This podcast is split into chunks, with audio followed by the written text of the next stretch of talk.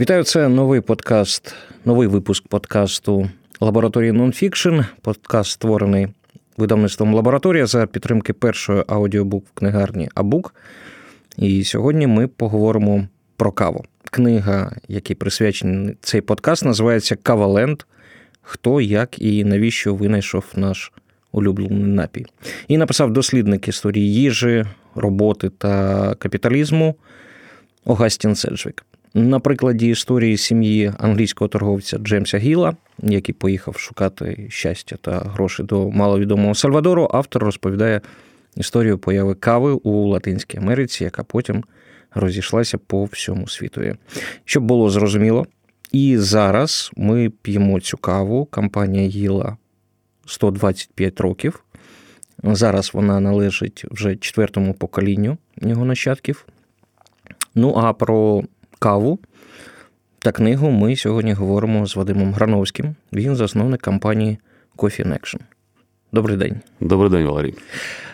Давайте традиційне питання для початку, як завжди, чому треба прочитати цю книгу, і коли ви її прочитали, що вас ну, зацікавило понад усе? Складно відповісти. Складно відповісти просто. Перш за все, маю дізнатися, я не дочитав книгу, я в процесі. Що треба відмітити? Це важка книга.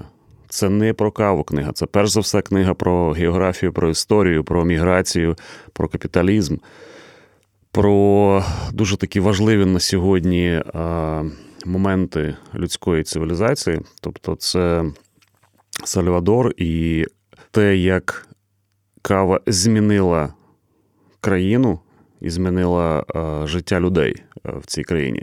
Тому я з нею працюю. Я навіть не читаю цю книгу, я працюю, я підкреслюю, я повертаюся до якихось джерел, щоб е, глибше вивчити. Тобто, це для мене такий дуже. Потужний матеріал. Ну так, ми там там дійсно і про війну в Сальвадорі, і про те, яке було ставлення до кави, як його взагалі почали вирощувати. Дійсно, це не рецептурник. Так, як робити каву, як як пити каву.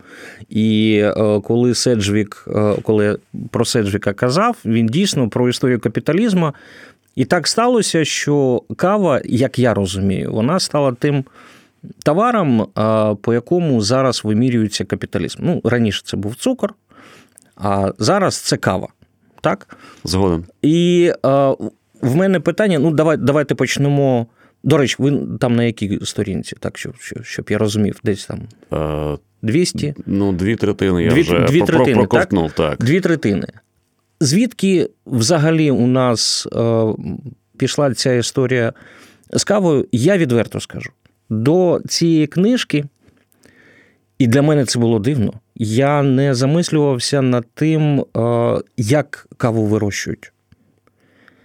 І е, Седжвік, е, зокрема, багато розповідає про технологію, і мене вразило дві речі.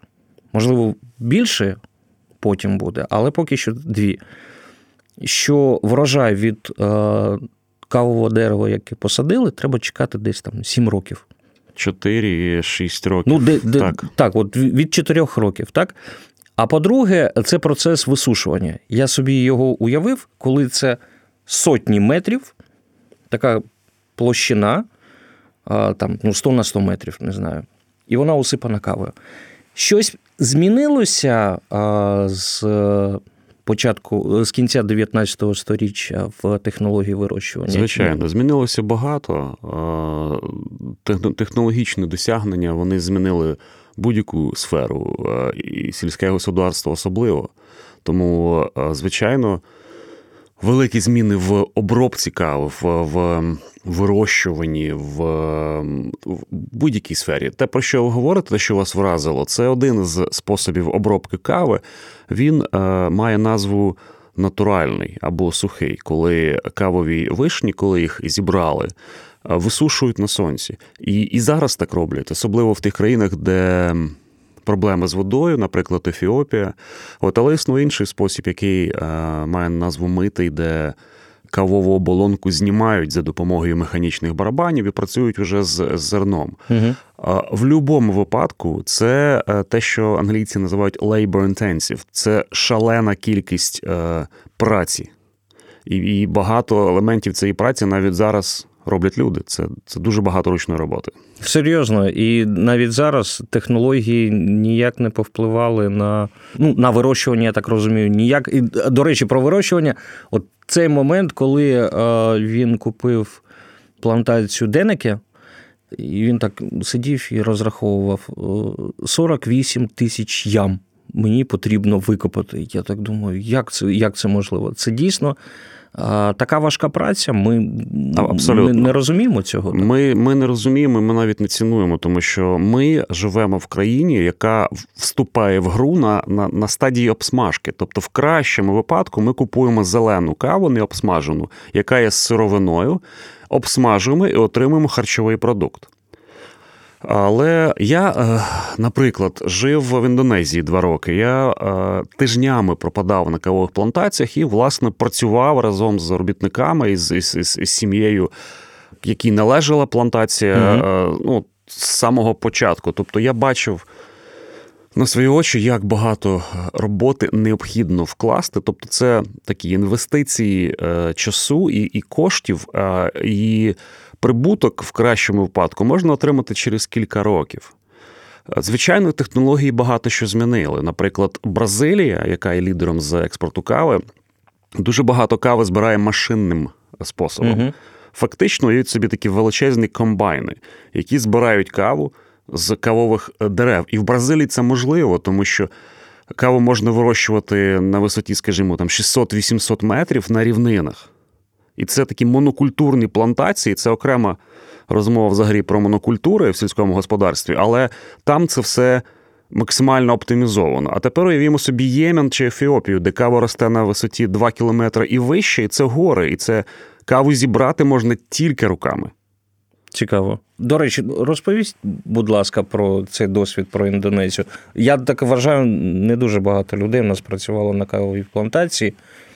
Як це? Ем, професіонали намагаються, особливо зараз, молоді українські професіонали, колеги мої і взагалі колеги з усього світу, вони е, почали це робити кілька, певно, вже десятиріч тому почалось те, що називають Origin Trip. Тобто це подорож до на плантацію. Ну, ти повинен знати, що ти продаєш, так виходить? Бачити, розуміти, і навіть мені здається, головне це потім транслювати споживачеві, гостю кав'ярні. Угу. Тому що е, якщо людина не розуміє, як цей продукт народжується, вона не буде його цінувати. І тому е, важливо, щоб люди знали, розуміли, е, можливо, бачили, тому що зараз люди дуже багато мандрують, мандрували до того, як пандемія з'явилася. І ось globalization має свої е, переваги. Наприклад, можна в будь-яку е, країну світу поїхати і на власні очі побачити те, що колись було екзотикою. Е, що малювала уява, чи чи, чи було тільки Ваше на екрані? Ваше ставлення до кави як змінилось після того, як ви, як то кажете, руцями попрацювали? Дуже дуже просто зміна відбулася на рівні емоційного зв'язку. До того це був для мене напій, це був, як ви сказали, товар.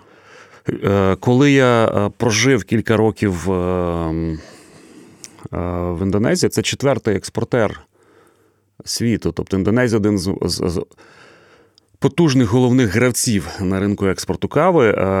Я відчув емоційний зв'язок, тому що коли ти саджаєш власними руками маленькі кавові дерева, або навіть коли ти саджаєш каву, оці ці кісточки, тому що зерна кави це це кісточки, які ми обсмажуємо і потім з цього готуємо напій. Так от, наприклад, саджаєш оцю кісточку, через деякий час вона проростає. І кілька днів ми ми, ми спостерігаємо те, що е, називають солдатиком. Тобто це таке тоненьке-тоненьке е, тоненьке стебло, і на ньому зверху знаходиться зерно що нагадує казку солдата, тому їх і називають солдатики. uh Тобто, ось ці солдатики потім пересаджуються. Десь через рік вони перетворюються на маленькі дерева. Їх пересаджують от в ті ями, про які ви розповідали, ці тисячі ям. Тобто це шалена кількість роботи, це це треба любити або відноситися до цього як до як до сільського господарства. Так само, як наші українські селяни вирощують картоплю, наприклад. Там вирощують каву, і місцеві жителі зазвичай навіть не п'ють каву в тому сенсі, як як це робимо ми. Там культура споживання зовсім інша. Для них це сільськогоспродукт, е, продукція сільського господарства, який треба виростити і продати. Про кісточки. Там є в книжці такий епізод, коли а, син а, Гіла, сини, він їх відправляв на. Для отримання освіти у Сполучені Штати, і син поставив таке завдання. Він займався саме там агрономікою і все таке інше. І коли він своїм вчителям поставив питання, а як можна там ну, збільшити врожайність кави, а вони зрозуміли, що вони ніколи не працювали з кісточками, вони працювали з фруктами, де навпаки треба кісточки викинути. Так? А тут у нас е, таке завдання постало. Сорт, який вирощував і вирощують зараз, це сорт бурбон кави. Взагалі, як від чого залежить сорт? Ну, от як зрозуміти, що це сорт е, добрий, поганий, я не знаю, на на, на, на смак, е, як це можна? Зараз розповім, тому що це взагалі дуже глибоке запитання, і добрий чи чи якісний на протязі історії людства і і кавової індустрії постійно змінювалося значення цих слів. Давайте для початку повернемося на батьківщину. Кава це Ефіопія. Тобто вся кава, яка на сьогодні вирощується в десятках країнах світу, вона е, вийшла з Ефіопії. І навіть зараз в Ефіопії дуже багато кави, яка не класифікована. І ми її об'єднали і називаємо Ethiopian Allium – Спадщина Ефіопії. Угу.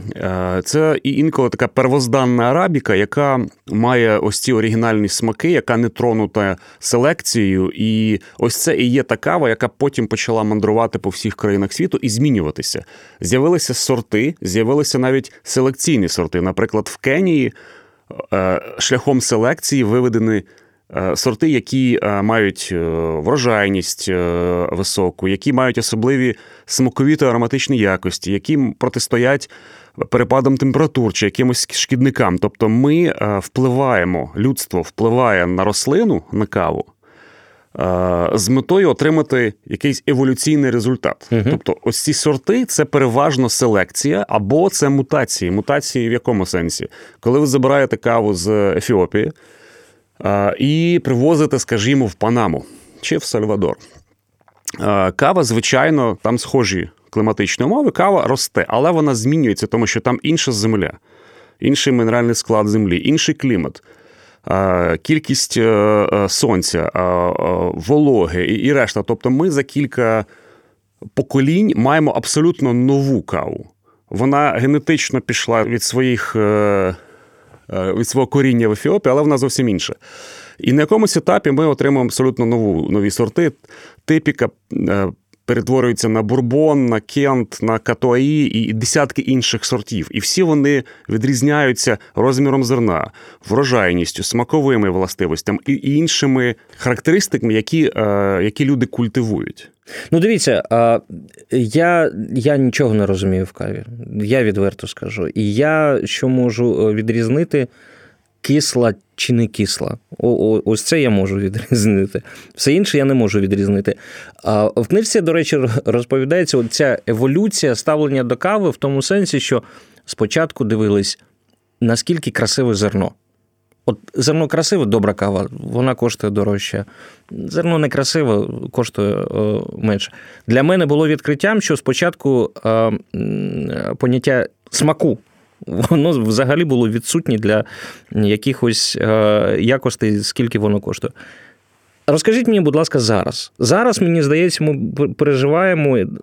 Я, як звичайна людина, ми ж в кав'ярнях е, звичайних не запитуємо сорт кави. Ми запитуємо кількість води: еспресо, американо. А оту каву, яку ми зараз п'ємо в Україні, це взагалі що? Ну, Є якісь, я не знаю, розрахунки, там 80% це такий собі сорт, там Звичайно. щось інше. Є, перш за все, є два види, не сорти, а види угу. кави, які ем, найбільш комерційно використовуються: це робуста і арабіка.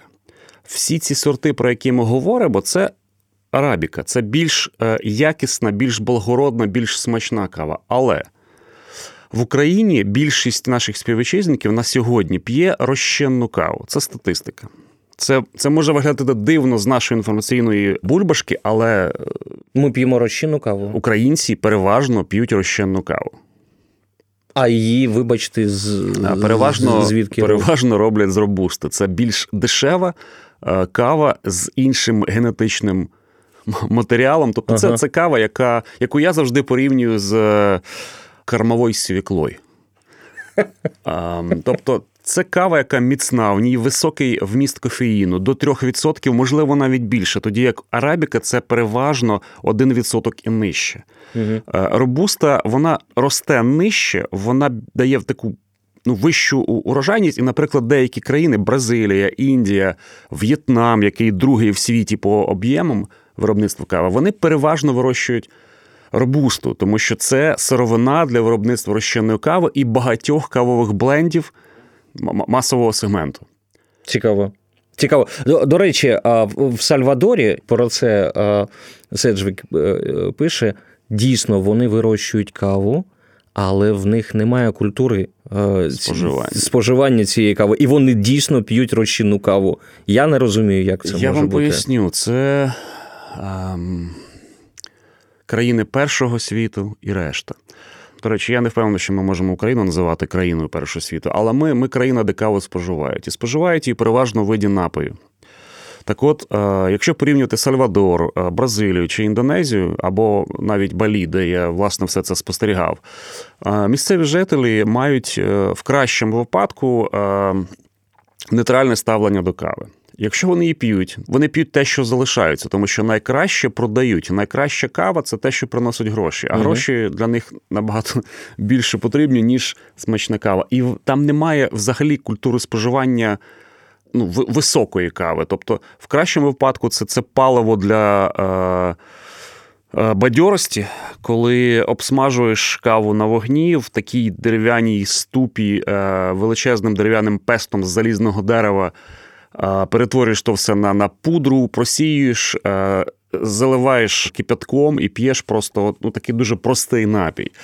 Звичайно, в містах. В Джакарті, наприклад, кавова культура розвивається, тому що там є оці незалежні кав'ярні або кав'ярні третьої хвилі, як їх які їх uh називають, і вже з'являється культура споживання, тому що це вже е, острівок країна першого світу. Тобто вся країна може бути третім світом, але окремі райони е, столиці, будь, ну, то може бути Київ, наприклад, візьміть. Візьміть де, деякі райони, де в кращому випадку, коли ви зайдете в супермаркет, ви знайдете один вид кави в зернах на полицях, решта буде розчинна. А, до речі, е, це теж е, рабуста. Переважно. Хоча, звичайно, є і розчинна кава високої якості, наскільки це можливо для цього продукту, тому що що треба розуміти, на мій погляд, розчинна кава це такий сурогат. Тобто, це е, продукт харчової промисловості, але це не кава. Угу. Тому що кава це зерно, це обсмажене зерно кавової ягоди, яку ми потім змелимо і зробимо каву. Добре, давай, давайте я по-іншому поставлю питання. Ви яку каву п'єте? Де ви її знаходите? Ми обсмажуємо каву самостійно. Ми її ретельно обираємо, якраз е, спираючись на е, смакові та ароматичні властивості. І те, про що говорите, те, що про що пише Гастін Седжвік, е, що в 70-х роках минулого століття тільки почали активно звертати увагу на смакові властивості кави, що завжди звертали увагу на розмір кавового зерна, на його естетику і цінували більше Ну так, зовнішній вигляд. зовнішній вигляд, а потім з'явилась вакуумна упаковка. І люди і люди вже її не бачать. Те зерно. Справа справа не тільки в цьому. По-перше, е, до того, як з'явилася вакуумна упаковка, каву зробили масовим товаром. Зробили це американці, зробили це на початку ХХ століття, коли каву почали молоти і продавати в супермаркетах. І кава перетворилася з такого е, напою окремих ем, верств населення Ну, такий масовий продукт. В масовий товар. І так само з кавою в зернах відбулося. Кава завжди була товаром на біржах, але з кінця ХХ століття з'явився термін specialty кава, де кава вже гастрономічний продукт, і його історія, його смакові ароматичні властивості, навіть ім'я фермера має значення. Тобто тепер це як з вином історія, коли є наратив, є легенда, і ця легенда частина смаку, частина того, що людина купує. От найбільш смачна кава для вас, яку ви пили? Ну так, щоб ми могли, от зараз нас почують і е, підуть її купувати. Ну, наприклад. Я поясню. На мій погляд, Ефіопія завжди буде найкращою кавою. З багатьох причин генетика, особливості місцевого клімату. Зазвичай, чим вище кава росте, тим більше смаку має зерно. І тому країни, де каву вирощують на на висоті півтора кілометра і вище, завжди будуть мати перевагу. Кава буде іншою, вона буде смачнішою, вона буде вишуканішою. Ефіопія до того ж переважно переважно виробляє органічну каву. Навіть якщо ця кава не сертифікована і не має сертифіката органічної продукції, скоріш за все, це чиста органіка, тому що не використовують там добрива, не використовують там пестициди. Тобто це просто smallholders, маленькі плантації, де сім'я виробляє кілька тонн кави, щоб потім продати. А, далі, а потім це все привозять на такі станції обробки, і це все йде далі трейдерам. Зрозуміло. Скажіть, будь ласка, що у нас в Україні відбувається з кавою? Мені здається, у нас якась революція відбулася. У нас їх дуже багато, і ми дуже багато споживаємо кави. Так, в нас відбулося так бу-бум. Так. Тобто це реальний вибух, вибух кількості, не якості. Але дійсно натуральна кава шалено набирає е, популярності. Це приємно спостерігати, в цьому приємно приймати участь і мати до цього. Е, Ну, якесь таке відношення, відношення. безпосереднє. Е, навіть е, коли я виступав на конференції TEDx у 2014 році, хтось із тих з команди TEDx, коли писав е, про спікерів, написав дуже так пафосно творець української кавової культури до моєї біографії. Але власне творцем української кавової культури є кожен з нас. От е, навіть не бариста, навіть не власники закладів. Це кожна людина, яка поступово змінює свої звички. І більш свідомо ставить до того, що що споживає. Тому в Україні останні, певно, 10 років е, шалено зросла кількість кав'ярень від е, мобільних, яких взагалі десятки тисяч. І більш того, вони проникають у маленькі міста, тому що Київ це це взагалі окрема категорія. Але зараз, мандруючи Україну, я бачу, що такі маленькі кав'ярні у великій кількості з'являються навіть в селах. У вас є пояснення, чому? Ми так, Ми так любимо каву? Е, це також, але тут треба. Аналізувати соціально-економічні зміни в країні. По-перше, давайте розглянемо підприємництво кав'ярня і кавова локація, і взагалі ну, кава для багатьох є привабливим е, шляхом е, створення бізнесу. Тобто людина створює кавову локацію, тому що дуже низький порог входу. Дають, Серйозно? Звичайно, дають обладнання в оренду чи там умовно безкоштовно, постачають зерно виробники. Це дає можливість е, багатьом. Я говорю про десятки тисяч людей, які є підприємцями. Тобто вони просто відкривають е, кав'ярню або навіть якийсь куточок, де вони просто готують каву для 20, 30, 50 чи 100 людей в день. І цього вже достатньо, щоб ця локація приносила якийсь прибуток, який більш-менш гарантований і прогнозований. Скажіть, до речі, а оця маржа, ну а скільки ти вкладаєш для того, щоб купити каву, щоб найняти людей, створити каву, там електрика, оренда. І скільки ти отримуєш? Це скільки? 10% плюс, 20% плюс? В кращому випадку, в кращому випадку, це буде 30%. Цю бізнес-модель треба взагалі аналізувати дуже уважно, тому що вона, звичайно, приваблива, але вона підступна. Угу. Особливо зараз, коли. Е, взагалі не можна прогнозувати, коли зміни є константою. І будь-яка бізнес-модель, а ресторани чи кав'ярні вони спираються на бізнес-модель, де е, зарплатний фонд, оренда і фудкост зазвичай е, з'їдають, скажімо, 70% обороту. Угу. І коли в тебе залишається 30%, за нормальних умов це це, це, це нормально. Ну, це нормально. Але так. коли такі чорні лебеді прилітають, як зараз, коли закривають бізнеси, коли змінюється алгоритм роботи, коли взагалі змінюється алгоритм людського спілкування, виграють виключно системні гравці, які вміють е, змінювати бізнес-модель або вміють. Я не веду приклади. Угу, Будь ласка. Хто зараз програє? Програють маленькі заклади, куди вкладена душа. Хто виграє? Системні заклади, які трансформують бізнес, скажімо, з заправки чи мережі, де кава е, змінюється. Тобто, якщо ви вб'єте навіть зараз в Google в пошук е, символ кави, ви отримаєте горнятко керамічне з таким апетитним паром над чашкою. Але поступово ось цей символ кави змінюється. Зараз це одноразовий стаканчик. Якщо ви звернете увагу навіть на кількість е, реклами навкруги, будь-які великі компанії е, запрошують на каву. Я зараз про Макдональдс, я зараз про KFC, я зараз про будь-яку заправку. Тому що кожна заправка на сьогодні це вже кав'ярня. І там переважно автоматичне обладнання, і там людина сама собі готує каву і сама п'є з цього паперового одноразового стаканчика. Тобто культура споживання кави змінилася миттєво за ці кілька років. І, е, на жаль, у кави забирають цю соціальну складову, тому що каву зазвичай пили за бесідою, за зустрічю. Кава завжди була таким соціальним соціальний клей, який uh тримав людей разом. А зараз кава перетворюється на напій одинокої людини. Ти десь на машині заїхав на заправку, взяв е, в горнятку каву і в машині його сам випив. В кращому випадку в тебе хтось є з близьких поруч, але дуже багато людей просто п'ють каву як паливо.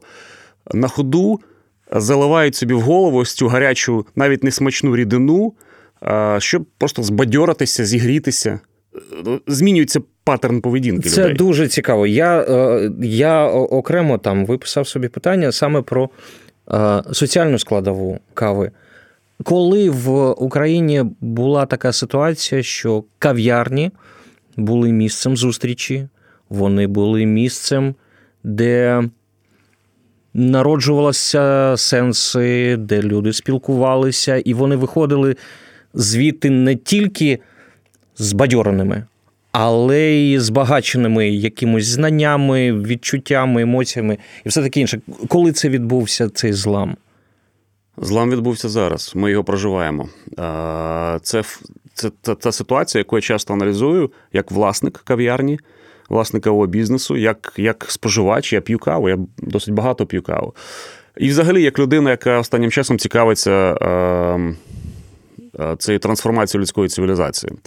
Кав'ярні починалися як місце для зустрічі людей. Якщо ми аналізуємо Константинополь, Стамбул, Лондон, будь-яке місце, де кав'ярні трансформували людське суспільство, вони збирали, кава збирала людей, кав'ярні збирали людей, люди спілкувалися в Англії, навіть називали кав'ярні Penny Universities, університети Пенні, тому що дійсно ти якщо ти присутній у кав'ярні, ти виходиш збагачений знаннями, думками лідерів думок. Зараз зараз, зараз уже так можна казати. Тоді їх називали по-іншому, а це, але це були політики чи якісь мислителі, філософи, тобто люди, які аналізували е, світ і говорили про це. За кавою робили е, бізнес, за кавою е, обговорювали економіку, політику, літературу, музику. Тобто кава була.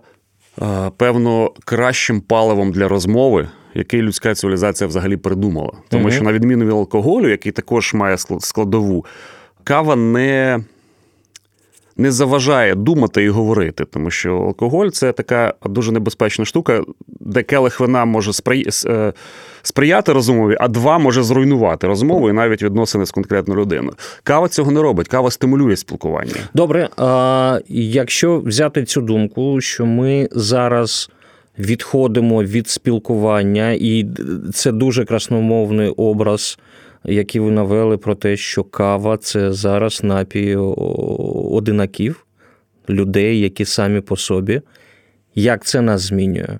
Ось ця ситуація, коли ми. Ну, виходить, втратили оцю о, соціальну складову о, кави. Втрачаємо. Втрачаємо. І сакральне значення кави, коли коли ви готуєте каву, коли ви якийсь проживаєте ритуал приготування кави.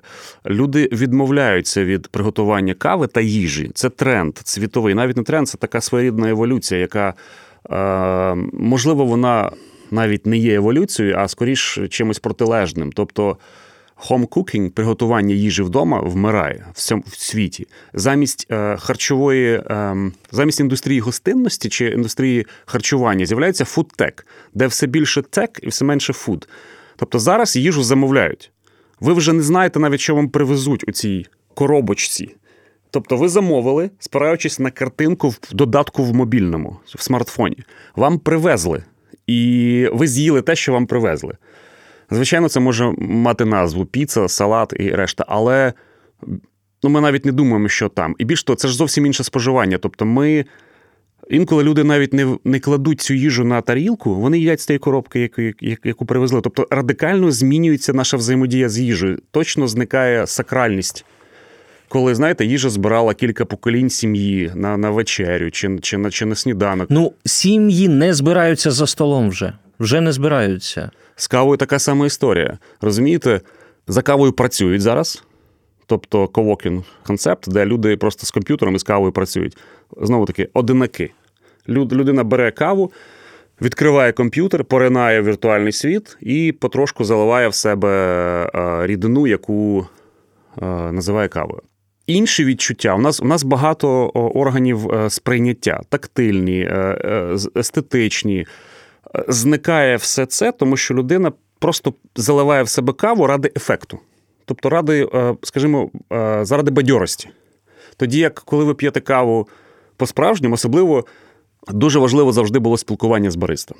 Є кілька професій в сфері гостинності: бармен, бариста, де дуже важливо спілкуватися з людиною, який для тебе цей напій робить. Це частина ось цієї послуги. Тобто ви не продаєте товар, ви надаєте послуги, ви готуєте каву, ви спілкуєтесь з людиною. І я в себе навіть зрозумів е, такий концепт, що я ніколи не буду робити бізнес, де людина буде отримувати каву не від того, хто її приготував. Я хочу, щоб бариста передав приготовану каву безпосередньо гостю. Щоб оця, оця угу. алхімія людського контакту відбулася. Що ми втрачаємо, коли у нас е, забирають цю алхімію кавові автомати? Ем, я думаю, що ми втрачаємо глибину, ми отримуємо зручність, швидкість. Ми певно отримуємо більш низьку ціну, звичайно, більш низьку якість. Тобто, ми більше не платимо за майстерність конкретної людини, ми платимо за швидкість, за зручність або те, що ми вважаємо зручністю, або те, що нам намагаються подати як зручність. Це також цікава штука, яка, коли я аналізував цю книгу. Е, коли люди кажуть, що маркетологи читають їх думки е, і намагаються їм дати те, що вони хочуть. Ні. На сьогодні маркетологи вже пишуть ваші думки. І ви просто користуєтесь тими послугами, які для вас створили. Так от з кавою, звичайно, ми втрачаємо глибину, ми втрачаємо тактильні відчуття. Угу. Ми більше не п'ємо каву з горнятка, керамічного, наприклад. Не відчуваємо його естетику, е, тепло, е, вагу. Ми торкаємося губами не до кераміки, а до паперу, наприклад. Ми втрачаємо соціальну складову, коли люди мали такий ритуал: прийти, зустрітися на каву, сісти, замовити. Почекати, отримати, поговорити. Е, звуки ось ці, знаєте, коли от зараз, наприклад, серіал, про який багато говорять, Дом Гучі, угу. там п'ють еспресо постійно. Уявіть собі, ну як можна пити еспресо з однораз, з одноразового стакана? Неможливо. Це, це, Це просто вбиває сам продукт. Еспресо це завжди така маленька, елегантна горнятко, один-два ковтки це ритуал. А Якщо ми це трансформуємо і зробимо з цього ну, одноразовий стаканчик, ми ми отримаємо просто продукт, який втратив душу і ми, і втратив смак. В Італії я е, коли до до, до ковідні часи я я заходив, от там один євро поклав, так? Тобі дали дали еспресо. Ну, це зовсім інше. І я я намагався пояснити це тим, що тут інша вода, тут інша кава, тут інші кавові е, якісь там автомати. Ні, стає людина, вона зробила це еспресо, дала тобі все так. І і це якесь інше відчуття. Я не знаю, я не можу це пояснити. Італія буде чинити опір ось цьому ем, трансформації гастрономічної культури фудтек, тому що там, там, звичайно, кава ілюстративна, але культура і традиції їжі в Італії. Ну, мені складно уявити те, що відбувається, наприклад, в Києві, в Італії. Та кількість е, доставок їжі. Поважна італійська сім'я е, не робить таких речей. Е, і, звичайно, мегаполіс це це дуже часто будь-який мегаполіс, Київ на такий мегаполіс перетворюється. А я, як людина, який, яка бачила десятки мегаполісів, а в деяких жила, я розумію. То ви в Британії дуже багато жили. Я прожив е, в, в Лондоні дуже багато років, і це це друга батьківщина для мене. Британія. Я дуже люблю цю країну. Її історії, і і, і, я, не, і не люблю її майбутнє. По, по, по, Про про майбутнє я не знаю, чи спитаю. Як вам, людині, яка живе з кавою, жилося в Британії, яка п'є чай? Де там чай культ. Ви як там себе почували? Це е, стереотип. А, стереотип. Стереотип. Добре. Е, Британія п'є дуже багато кави. Е, я думаю, що Британія трансформувалася завдяки каві.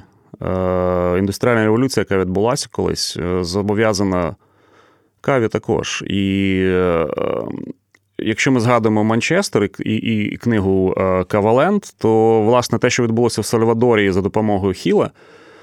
Е, власне, він там побудував Манчестер, тому що Манчестер став центром промислового виробництва ще в 19 сторіччі. Угу. І за допомогою нових е, практик менеджменту і досягнень техніки трансформувалася людська праця. Тобто з людини можна було видобути шалену кількість роботи, якщо організувати процес. І, власне, весь капіталізм на цьому і побудований. Тепер з людини можна дістати дуже багато роботи, а раніше раніше це це неможливо було. І кава грає в цьому окрему роль, тобто дисциплінує, бадьорить. З Великобританією там взагалі цікава історія, тому що до, до того пили дуже багато алкоголю. Через кілька годин після початку робочого дня ми вже мали колектив, який був п'яний. Так mm-hmm. от кава це змінила. Люди стали більш е, е, енергійні, дисципліновані. Я думаю, що це таке паливо індустріальної революції. І не треба забувати, що кава має в складі кофеїн. А кофеїн це, певно, найбільш популярний наркотик у світі, до того ж легалізований історією. Тобто кава ніде не заборонена. А кофеїн, між іншим, це дуже потужний нейростимулятор. Це ноотропна речовина, яка стимулює когнитивні е, здатності людини. Це каву вважають напієм, що несе бадьорість, хоча це не так. Не так? Ні, це зовсім інший алгоритм. Кофеїн має структуру дуже схожу на аденозін. Це це нейромедіатор, який нам сигналізує, що ми втомлені. І елементарно кофеїн блокує ці сигнали, людина не відчуває втоми. Тобто енергію ми отримуємо з майбутнього, умовно кажучи, але ж потім цей борг потрібно буде віддавати. Тому з кавою треба буде дуже обережно. А ось воно як. А я то навпаки думав, що я п'ю каву, в мене щось е, додається нового, і це нове. Дає мені е, бадьорість і активність. Це так, додається, тому що кава це не тільки кофеїн, це е, антиоксиданти, це кислоти, е, жири. Ну тобто там там багато елементів, які комплексно впливають на організм людини, і це ще навіть не досліджено глибоко. Але якщо ізолювати кофеїн, тому що це найбільш потужна складова кави, то ми маємо досить цікаву ситуацію. Це в невеличких дозах е, це дуже такий потужний інструмент взаємодії з реальністю. Якщо ти хочеш бути продуктивним, Якщо ти хочеш прокинутися, тому що кофеїн е, активує центральну е, нервову, нервову систему. систему. Елементарно, людина під впливом кофеїну глибше відчуває, краще аналізує, краще бачить, краще чує. Тобто наші органи сприйняття працюють, скажімо так, на 110%. Тому для багатьох професій водій, військовий, топ-менеджер, кава є паливом діяльності. Я ще хотів у вас е, вже там на, на, на завершення е, спитати два, поставити два питання. Перше, чи є, е, ну, якщо вас називають творцем української кавової культури, українські кавові традиції. І друге питання: оцей дуже, я його дуже люблю, цей штамп Львівська кава. Це, Це що? Я, до речі, просив замінити е, опис, але він так і залишився. Я просив замінити на дослідник е, кавової е, Ну, вже культури. як є. Давайте я відповім про львівську каву. Це така тема, яка не дає мені спокою. Я рік прожив у Львові, коли повернувся з, з Великобританії. І е, я вважаю, що на сьогодні столицею кави є Київ. На сьогодні. Е, якщо ми говоримо про е, астрійо кофейної мислі, Угу. Хоча у Львові культура кави зовсім інша. Якраз там споживання кави це соціальна складова, це кав'ярні, це е, зустріч, це бесіда. І мені дуже подобається е, львівська культура кави, і наскільки глибоко вона проникла в, е, в життя людей. Це не просто напій, це, це культура. Угу. І тому Львів це такий бастіон традиційної культури е, споживання кави. Але ось тут традиції є е, такою перешкодою для інновацій. Тобто інновації просто не пускають, тому що. Так як в Італії, до речі, чому Італія, будучи потужною кавовою е, країною, відстала там дуже мало людей, які є видатними професіоналами. Культура потужна, видатних чемпіонів світу серед бариста і, і багатьох інших дисциплин їх е, ну, дуже мало. Там на пальцях однієї руки можна перерахувати професійні досягнення е, проф- е, кавових професіоналів з, з Італії. У Львові така так дуже схожа ситуація. Багато кав'ярень, декілька дуже класних, які я особисто дуже люблю. Але в Києві пішли далі, експериментують. Змагаються, знаходять нові рішення, створюють нові продукти. Для мене особисто одна з головних е, ознак розвитку кавової культури і професіонала це коли ти створюєш щось нове. А як можна створити щось нове в, в, в зернах? Ось вам приклад. Е, Давайте візьмемо кавову класику. Кава еспресо з молоком, еспресо, капучино, флет вайт і решта. Більшість кав'ярень ви заходите, ви бачите там меню, яке є на 70% однаковим у будь-якій країні світу. Так. Кава та молоко. В мене, наприклад, мені вдалося створити напій, який став такою новою кавовою класикою для початку в Києві, коли ми поєднали гранатовий сік і каву. І в нас є напій, який називається Flat Red. Там немає молока, там замість молока суміш гранатового та апельсинового соку. І е, треть наших відгуків на TripAdvisor про кав'ярню це про, про Flat Red, тому що люди з усього, спочатку з усієї України, а потім навіть з інших країн приїздили скуштувати. Ось тут щось щось вийшло. Ми, ми зробили новий напій. І е, в Києві і та багатьох інших містах експериментують е, нові е, методи обсмажки, нові пункти в меню, де створюють, поєднують і знаходять якісь вдалі поєднання. От так, таким чином еволюціонує кавова культура, хоча класика завжди залишиться. Як вам прийшло в голову поєднати гранатовий сік і каву? Мені потрібен був колір. Ми працювали з е, компанією Lexus. Мені потрібно було з допомогою трьох напоїв розповісти про три нові моделі автомобілів. Один з них мав білий колір і червоний салон. І мені потрібно було поєднати зміст, колір, естетику. Тобто ми взяли назву Flat White, плаский білий. Це один з напоїв з кавою і молоком, який, який є кавовою класикою. Flat White, плаский білий. Забрали слово white, додали слово red, отримали flat red. Хоча, коли людина каже flat, автоматично поціновувачі кави десь там у підсвідомості народжують white, а тут вони отримують flat red. З авто така, така сама історія. Ти підходиш до нього, він білий, ти в нього сідаєш, він червоний. І от цей колір мені був потрібен для того, щоб ілюструвати цей салон.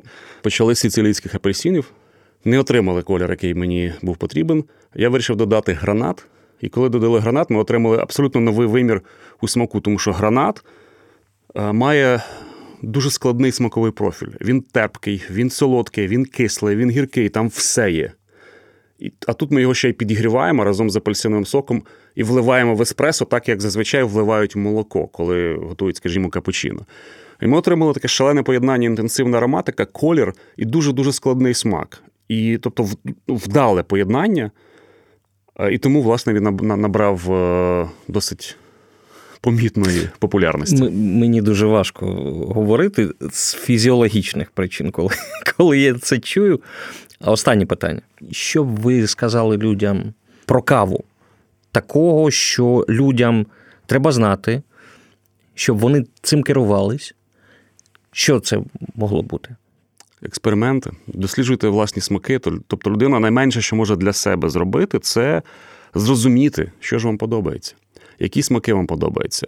І щоб кава могла вас смаком обійняти і принести задоволення, ви маєте розуміти, які смаки вам несуть задоволення. Тому спробуйте дуже багато різних кав у різних закладах, але свідомо фіксуйте, що вам подобається: гірчинка, кислинка, солодкість, прянощі. Е, фіксуйте, і ви матимете таку константу. Яка реально змінить ваше сприйняття кави. Цукор змінює е, сприйняття кави? Чи він він зайвий?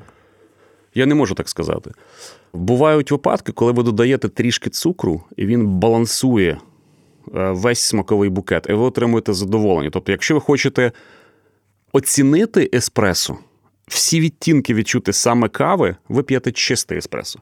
Якщо ви хочете отримати задоволення, не оцінити, а отримати задоволення, ви можете трішки цукор додати. Це я зараз говорю переважній більшості, тому що професіонали взагалі не додають цукор переважна більшість людей отримає більше задоволення, якщо трішки цукру додасть. Хоча, коли ваш е, смак буде розвиватися, ваш досвід, ви все одно відмовитесь від цукру. Але на цьому етапі, коли ви досліджуєте, беріть, беріть еспресо, робіть ковточок без, додавайте трішки цукру. Я говорю буквально про 1-2 грами цукру на нагорнятку. Пробуйте ще раз. Бувають випадки, коли цукор, італійці це доводять постійно. Вони додають трішки цукру в еспресо. Коли цей цукор вирівнює смаки, і ви отримуєте насолоду. Я ставив би і ставив питання, але треба завершувати. Дякую дуже. Це був подкаст Лабораторія Нонфікшн, подкаст, який створений видавництвом лабораторія за підтримки першої аудіокнигарні Абук. І сьогодні ми, а це я Валерій Калниш та Вадим Грановський, засновник компанії Coffee in Action, говорили про книгу Кавалент. Читайте книги, слухайте подкасти. Дякую дуже. Дякую.